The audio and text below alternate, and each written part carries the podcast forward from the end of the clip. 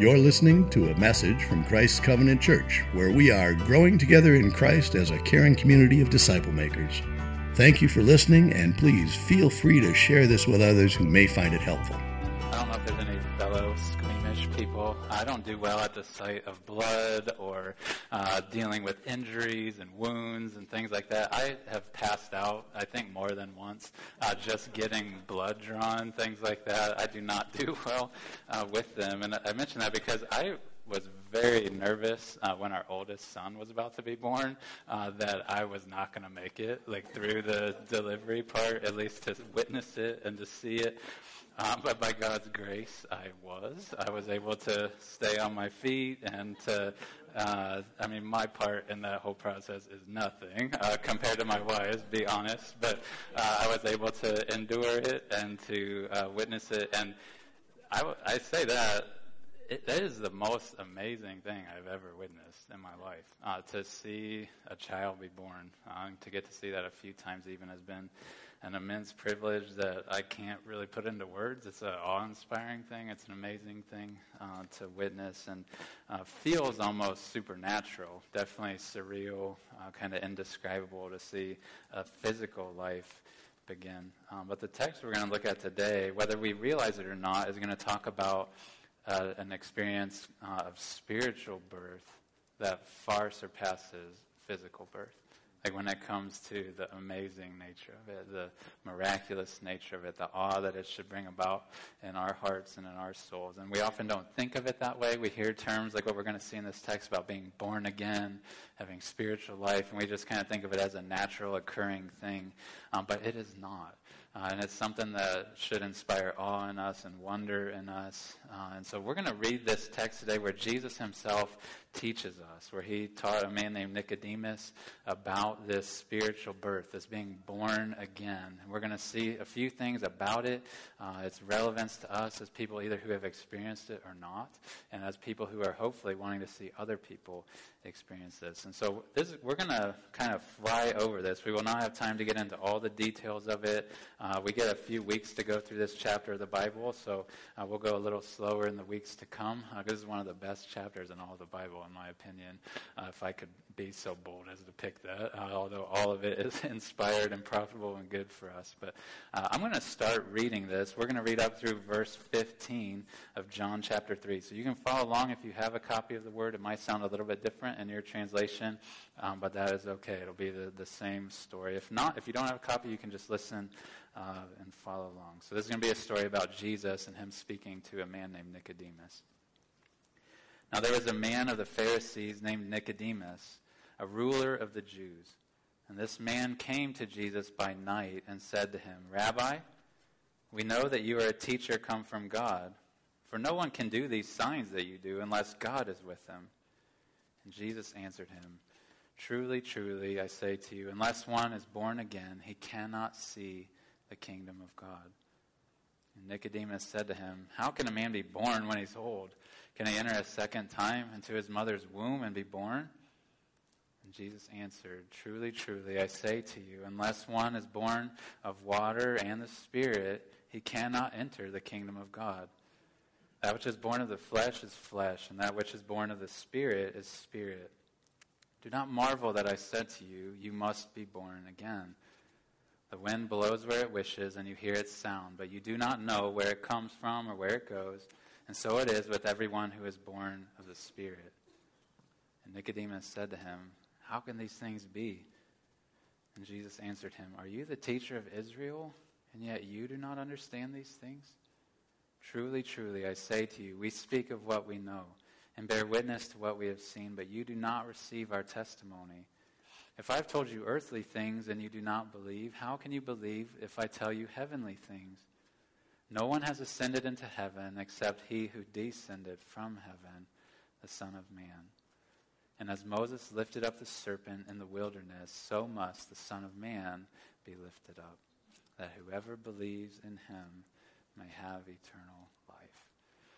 This is a wonderful, wonderful passage. Um, I want to make sure that we kind of know in general what's happening and then drop into a few points to see some specifics of, of what I think John was recording for us and what the Spirit would want to say to us today through this. But this story is taking place very early on in the ministry of Jesus still. We've been in the first couple chapters of John where we start to see glimpses of what Jesus did right early on in his ministry. Think miracles he started doing, uh, things he started saying. Last week we even looked, he had just, we're coming right off the heels and what we read today of him going to Jerusalem at Passover time and putting himself on the map by flipping over those tables and clearing out the temple. He, he started to become more prominent, but it's still really early on in his ministry where people are figuring out who he is, what he's about, what he's emphasizing.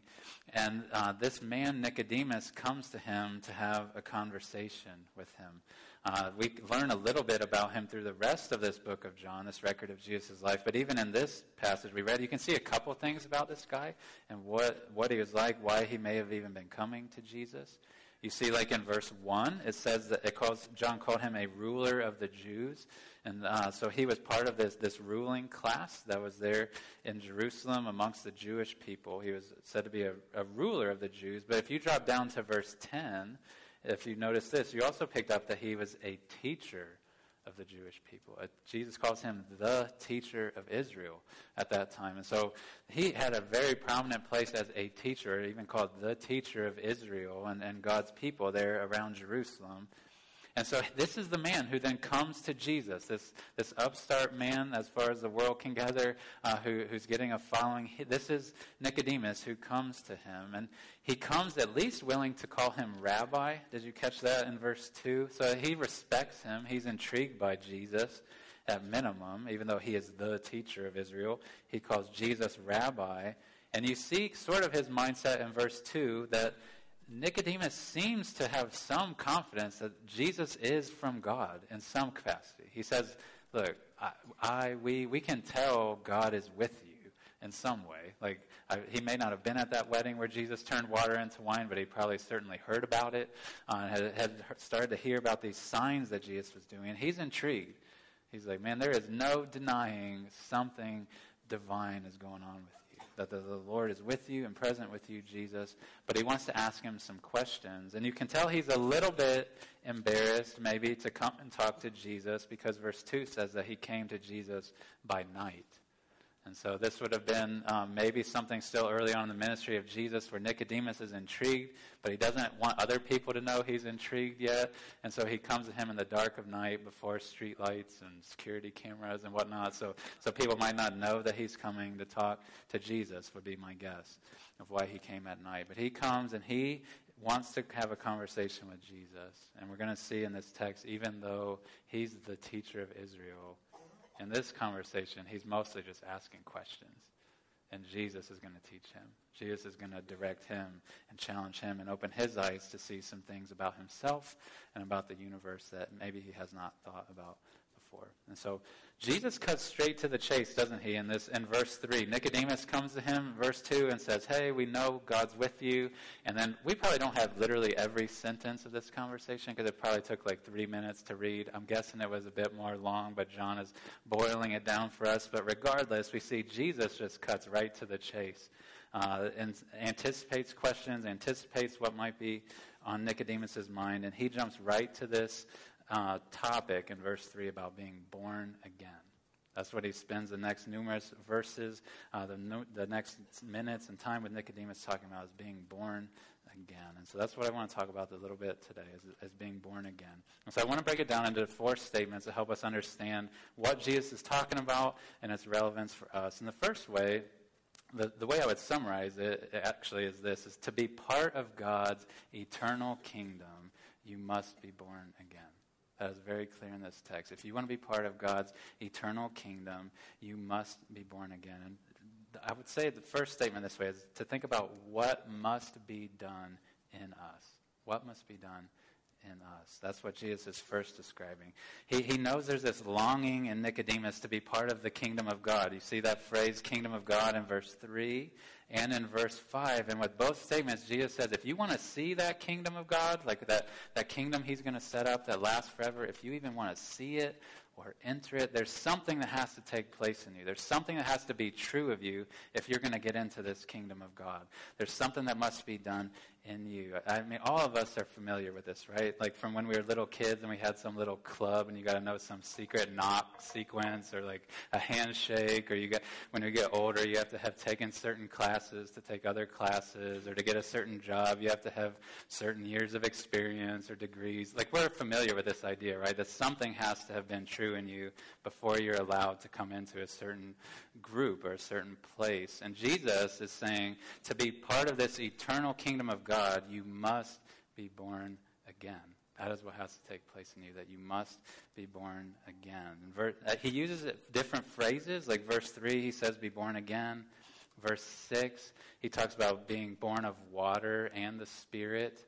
Uh, verse 6, he talks about being, he just says being born of the Spirit. And some people try to think those are different things, that they're different little nuances, but I think Jesus is just describing in a couple different ways the same thing that has to take place in a person. And that is that they need to be given spiritual life by the Holy Spirit. And that is not something we are born into the world with. He talks about how we're born of the flesh. Did you see that in verse 6? That every one of you, news alert, has been born physically, okay? We have all been born of the flesh.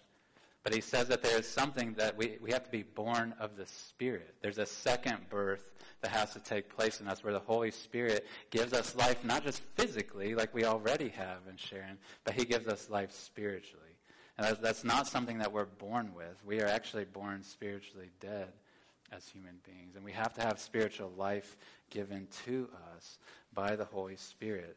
Uh, we, and that is true of all of us. There is not a person in this room, including myself or you, who does not need this change, does not need to be born again. Every single one. He's cutting Nicodemus down this way, right? Because Nicodemus seems shocked, like, what are you talking about? I have to be born again, or that we need to be born again. He's, it seems like Nicodemus just assumed he's part of it, that he's going to be part of this kingdom, because he's a teacher, for goodness sake, of God's people. And he seemed to assume, hey, I, I'm going into this kingdom. God's going to set it up. I'll be part of it. But Jesus is saying, no, you, Nicodemus, and you, all of you, including me, have to be born of the Holy Spirit. You have to have the Spirit work this spiritual change in you and breathe life into you if you're going to be part of the kingdom of God. Back in, I think Jesus is alluding to some texts that Nicodemus would have been very familiar with uh, from the book of Ezekiel back in the Old Testament. That would have been scriptures that this teacher of Israel would have been teaching to people. You can read them sometime. Ezekiel 36 and Ezekiel 37. God had talked about how he was going to sprinkle uh, his people with water to cleanse them. And how he was going to take a heart of stone, like a dead heart inside them, and he was going to give them a heart of flesh. And he, he imagined this valley of skeletons and of dry bones that the Holy Spirit was going to come and breathe upon and raise up and make alive again. And there, there are these pictures, even in the Old Testament, that he's saying, You should know this stuff, Nicodemus. Like God has said, he's going to do this and that this must happen in people, that they're dead, but they need to be made alive. But Nicodemus had not seen that. But Jesus is saying that change, that giving of spiritual life has to take place in every single one of us, including you if you're to be part of this eternal kingdom of God, including me, that this must take place. So that's what must be done in us, is that we have to be given this spiritual life. But the second thing I would say that we see from this text and the analogy that Jesus uses of being born is what can't be done by us. So there's this thing, this amazing thing that has to happen in us, that has to be done in us, of be, being given a new heart, being given spiritual life but it can't be done by us. Like, think of this analogy he's using of birth, okay? None of you, before you were conceived, were sitting up in heaven somewhere telling God, like, oh, I think it's about time for me to be born. Like, can I enter into this family? Can I enter into this place? You did not exist. Like, the fact of your existence as a person is in no ways dependent upon you. You didn't bring it about. Something, something else happened that brought you about. And when it came time for you to be born, you didn't bring that process about either. It's not like you knew how to be born and how to initiate that process. Your mother, every single one of you, or doctors, if there's been new advances with C-sections, whatnot, you were delivered by someone else. Like your life began because of the actions of someone else. And the same is true to a greater measure when Jesus is talking about this spiritual birth that has to take place in you. That's not something that you can manufacture. It's not something that you can just decide, oh, it's time for me to be spiritually born. Wake up, soul. Like you cannot do that. Like you, if you are to be born again, if this thing is going to take place in you that Jesus says must take place in you, it's going to be done by the Holy Spirit, not by you. That's what he talks about when he's talking about the wind. And he says, like, the wind blows where it wishes. And he says, the Spirit works that way. Like, he is the one who breathes life into people. He is the one who gives life to your soul if it has happened. It is not something that you just whip up in yourselves.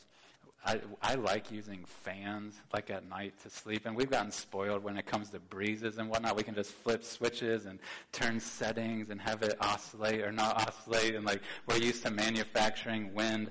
But when it comes to spiritual life and the need for life to be breathed into you, there's no switch for you to flip. There's no settings for you to determine this is when my life is starting. If that happens in you, it is because of the Spirit's work. It is because of the work of God in your heart that He chooses when to give life. And this is this can be paralyzing to us if we start to think there is this miraculous change that needs to take place in me. This thing that needs to be done in me, that I need to be given spiritual life, and I cannot do it.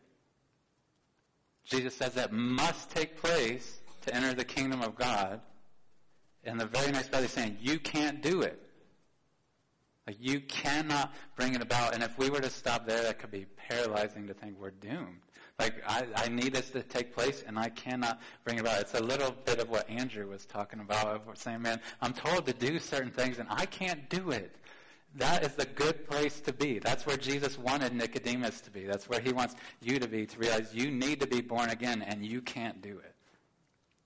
And that's where he points us ahead then at the end of this text, not just to what must be done in us and what can't be done by us, but third, I would say this. He points Nicodemus and he points us, this is wonderful news, to what has been done for us has been done for us. He, we're skipping over a lot of things. I totally realize this. But if you jump down to verses 14 and 15, Jesus starts to give a glimpse into how in the world can this happen. If you're saying, I need to be born again, but I can't do it, it has to be the Spirit's work in me how is that going to happen? What's going to bring that about? And he references in verses 14 and 15 a story again Nicodemus would have been very familiar with. One he probably would have often taught to people as he taught through the Old Testament. That's what we call it. They wouldn't have called it that.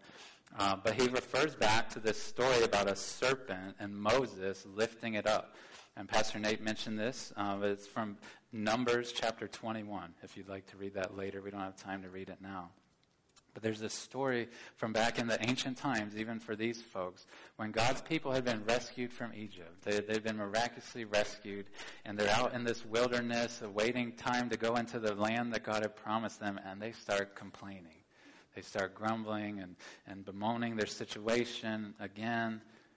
And God, as a, as a disciplinary act, starts to send what's called these fiery serpents into their camp who come and start biting the people, biting at their feet. And they have this venom within them that is leading to the death of people in the camp. And they're crying out to Moses and saying, Please do something. Like, God, please. Like, we're sorry that we did this. Please do something to stop these serpents, to stop this death from coming to us. And it's an odd story, but what God tells Moses to do is he tells him to craft this serpent uh, out of bronze and to, to lift it up, like on a stake. And to hold it up high in a sense so that all the people in the camp, if they've been bitten and if they're facing death and it's looming, he says, let them look at that serpent that's been lifted up so that they might be healed. And that's what takes place. They make this serpent and they lift it up, and as people look at this serpent, death goes away from them and life is given back.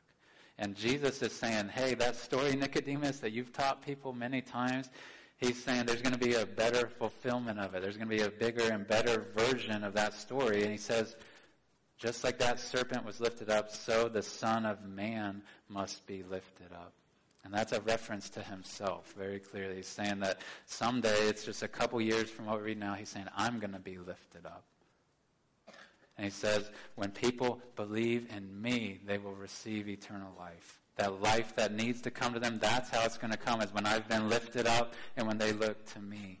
And when he talks about this being lifted up, our minds might just instantly go, and this is a right instinct, and it's partially right, to think about the cross. That's part of what Jesus is anticipating and talking about, is saying, just like that serpent was lifted up on a pole, quite literally a couple years from now, I'm going to be lifted up upon a cross. I'm going to take the sins of others. I'm going to take their sinful uh, nature. I'm going to take their sinful actions. I'm going to take that upon myself. And I am going to be put to death. I'm going to be crushed upon that cross. I bear all the weight of God's judgment for the sins of other people. And I'm going to be put to death so that they might be forgiven. They might have that removed from their record. And he's certainly talking about that, saying, Hey, I'm going to be lifted up on this cross, Nicodemus, so that sin might be removed from other people and put on me. But John, when he, as we'll see this a few times as we go through the Gospel of John, when he talks about Jesus and him talking about being lifted up, he's talking about more than the cross, too. He's talking about that a couple days later, that Jesus would be lifted up again, this time from a, a tomb, this time from a, a laid down, wrapped position of death. He's going to be raised up again. And then he was going to be raised up and ascend to be with God the Father where he is right now. That he's going to be lifted up and exalted and made Lord of the entire universe. And Jesus is saying both of those things me being lifted up on the cross and then me being lifted up from death forever and ascending to be with the Father, that those things that taking place is what is going to make spiritual life in you possible and what's going to make spiritual life in you happen. Because if it's just left up to you, you guys are toast. You are done. You are unable. You are powerless. But what I am going to do is going to do away with your old sinful self and it's going to give you spiritual life that lasts forever. And this is an important concept. I want to take just a moment to share uh, that some theologians have called union with Christ like being united with Him. That there is this mysterious but necessary thing that must happen in you, that must happen in me, if we're to have our old sinful self done away with and be given spiritual life. Because we are sinful, we are powerless, we are spiritually dead. But Christ, He is the, He. If if we are united with Him, think about what can take place. If we are joined with Him, it means that when He went to the cross when he was lifted up on the cross, my sin was counted to him. It was transferred to him, and he was crushed for it already. It was removed from me and placed upon him. That's why Paul, when he's writing the New Testament, can say stuff that sounds weird to us, but say, like in Galatians, I have been crucified with Christ. If you're to be born again, if you're to have spiritual life in you, it means your sinful self must be put to death. And if you're united with Jesus, if you're bounded with Him, that means that's already happened. Your sinful self has been laid down in the grave. It's been put to death. And if you're joined with Christ, think about the flip side this, the eternal life that was given to Him that started that Sunday morning many, many, many years ago that will never end. That eternal life can now be given to you and shared with you, and you can be made into that new person that, that loves the Lord and that, that longs for Him. And we must be united with Him and have our sins put to death in Him on the cross. And have His life that He was given that Easter Sunday given to us in return. That is how new birth happens in us, is that we're united with Jesus. You are not born again just by doing good stuff and by coming to church and putting money in an offering plate and reading your Bible. That does nothing to give you a new birth. But being united with Christ and having His work applied to you, that is when new life will come to you. That is how it comes to you. And so praise the Lord that that, that work has been done for us. That, that, that what we were incapable of doing, God can do for us and in us because he applies the work of Jesus to us. And the last thing I want to say, is not just what has been done for us by Christ. That's the core of what I want to get across. But I want to end by pointing out what can be done by us. Like we're, we we can't bring this life about in ourselves, but I think you get a hint even from verse 15 of what response Jesus does call for in us. Like, because we could sit by and say, well, man, I can't do anything to bring about life in me. Jesus has done this work, but I can't. I mean, I hope he applies it to me. I hope I receive those benefits, but what's a man to do? What's a woman to do? And just kind of sit on our hands like I'm powerless to do anything. But I want you to stop for a minute, like trying to peek behind the curtain of how God operates and how He changes, and just look straightforwardly at what Jesus says you should do. He says that the Son of Man must be lifted up, and then verse 15, that whoever believes in Him may have eternal life. That don't worry as much about what God's going to do and not going to do. Respond to what Jesus calls you to do. He calls you to believe in Him. And it's not just to believe that, yeah, he's a good guy, he's the Son of God, he's a teacher. Nicodemus, it seems like, was starting to believe that. But that's not what he's after when he says to believe in him. To believe in him is to put all your trust in him. Is to put all of your confidence and your hope in him. That what he did as he was raised up on the cross, and as he was raised up from the dead, that that work can bring you into the kingdom of God and say, I'm putting all my eggs in Jesus' basket. Like I am unworthy, sinful, disobedient, but he is the opposite of all of that. And he's died for me and been raised for me. I'm putting my trust in him. I'm believing in him. I'm putting all my hope in him. That is what Jesus says you can do as you hear this good news that you are called to believe upon him, to put your trust in him. I would ask you today, have you, every single one of you, I seriously want you to think about this, is have you been born again? And I ask that with the weightiness of eternity on my. Have you been born again? Like Jesus said here, you must be born again if you're to enter the kingdom of God. And I promise you, in a room this size, there are many of you who haven't. And what that means is that judgment is awaiting you and that you are spiritually dead. And Christ calls out to you, believe on me. Like, put your trust in me and I will give you life. I will share that with you and I would call you today to put your trust in him and he will breathe life into you. And that would be a sign he already even has, that he's breathed life into you as you think about his son, Jesus. And so, if you have not been born again, I would urge you to believe upon Christ today, to turn from your sins. But if you have, if you would answer that, yes, I have been born again, uh, I would want you, along with me, to revel in that this morning. That that is a miracle of God, that you have been born again. Like these kids who grew up in church, that is a miracle of God that they are spiritually alive. Like, I don't care if you have a boring testimony like I sometimes think that I do. If you are a believer in Christ, it means that God took what was spiritually dead in you and breathed eternal life into your soul. Like, and that ought to thrill you, that ought to, to humble you, that ought to produce awe in you. But we sometimes just like, we just think it's sort of this natural process. I grew up in the church, of course, like after kind of, you put me in the microwave of church, and like after 12 minutes, I come to faith. That, that's, that's not something we produce in ourselves. Like if you've been born again, it means the Spirit of God worked a miracle in your life that you will be grateful for for eternity, and it ought to be, you ought to be grateful for it now. I want us to think, if we have been born again, of how desperately other people need that to happen in their life as well. Whether it's our kids, our coworkers, our neighbors, our roommates in our dorm, whether it's family members, whether it's people around in the nations that we send people out to around the world. There are billions of people on our planet who are spiritually dead. Like there are thousands of people in our city who are spiritually dead who are walking around with physical life and maybe thinking that they're okay with the Lord, but they are spiritually dead on the inside and they need to hear about the one who was put to death for them and that was raised to life for them, and they need to be called to believe. They need the Spirit of God to breathe life into them as well. And parents, I would want to urge you, I've thought about this a lot this week, when it comes to your children, this teaching of the need for the new birth and how the Lord must do that, the Spirit of God must do that, could, should lead you to prayerfulness that is deep for your kids.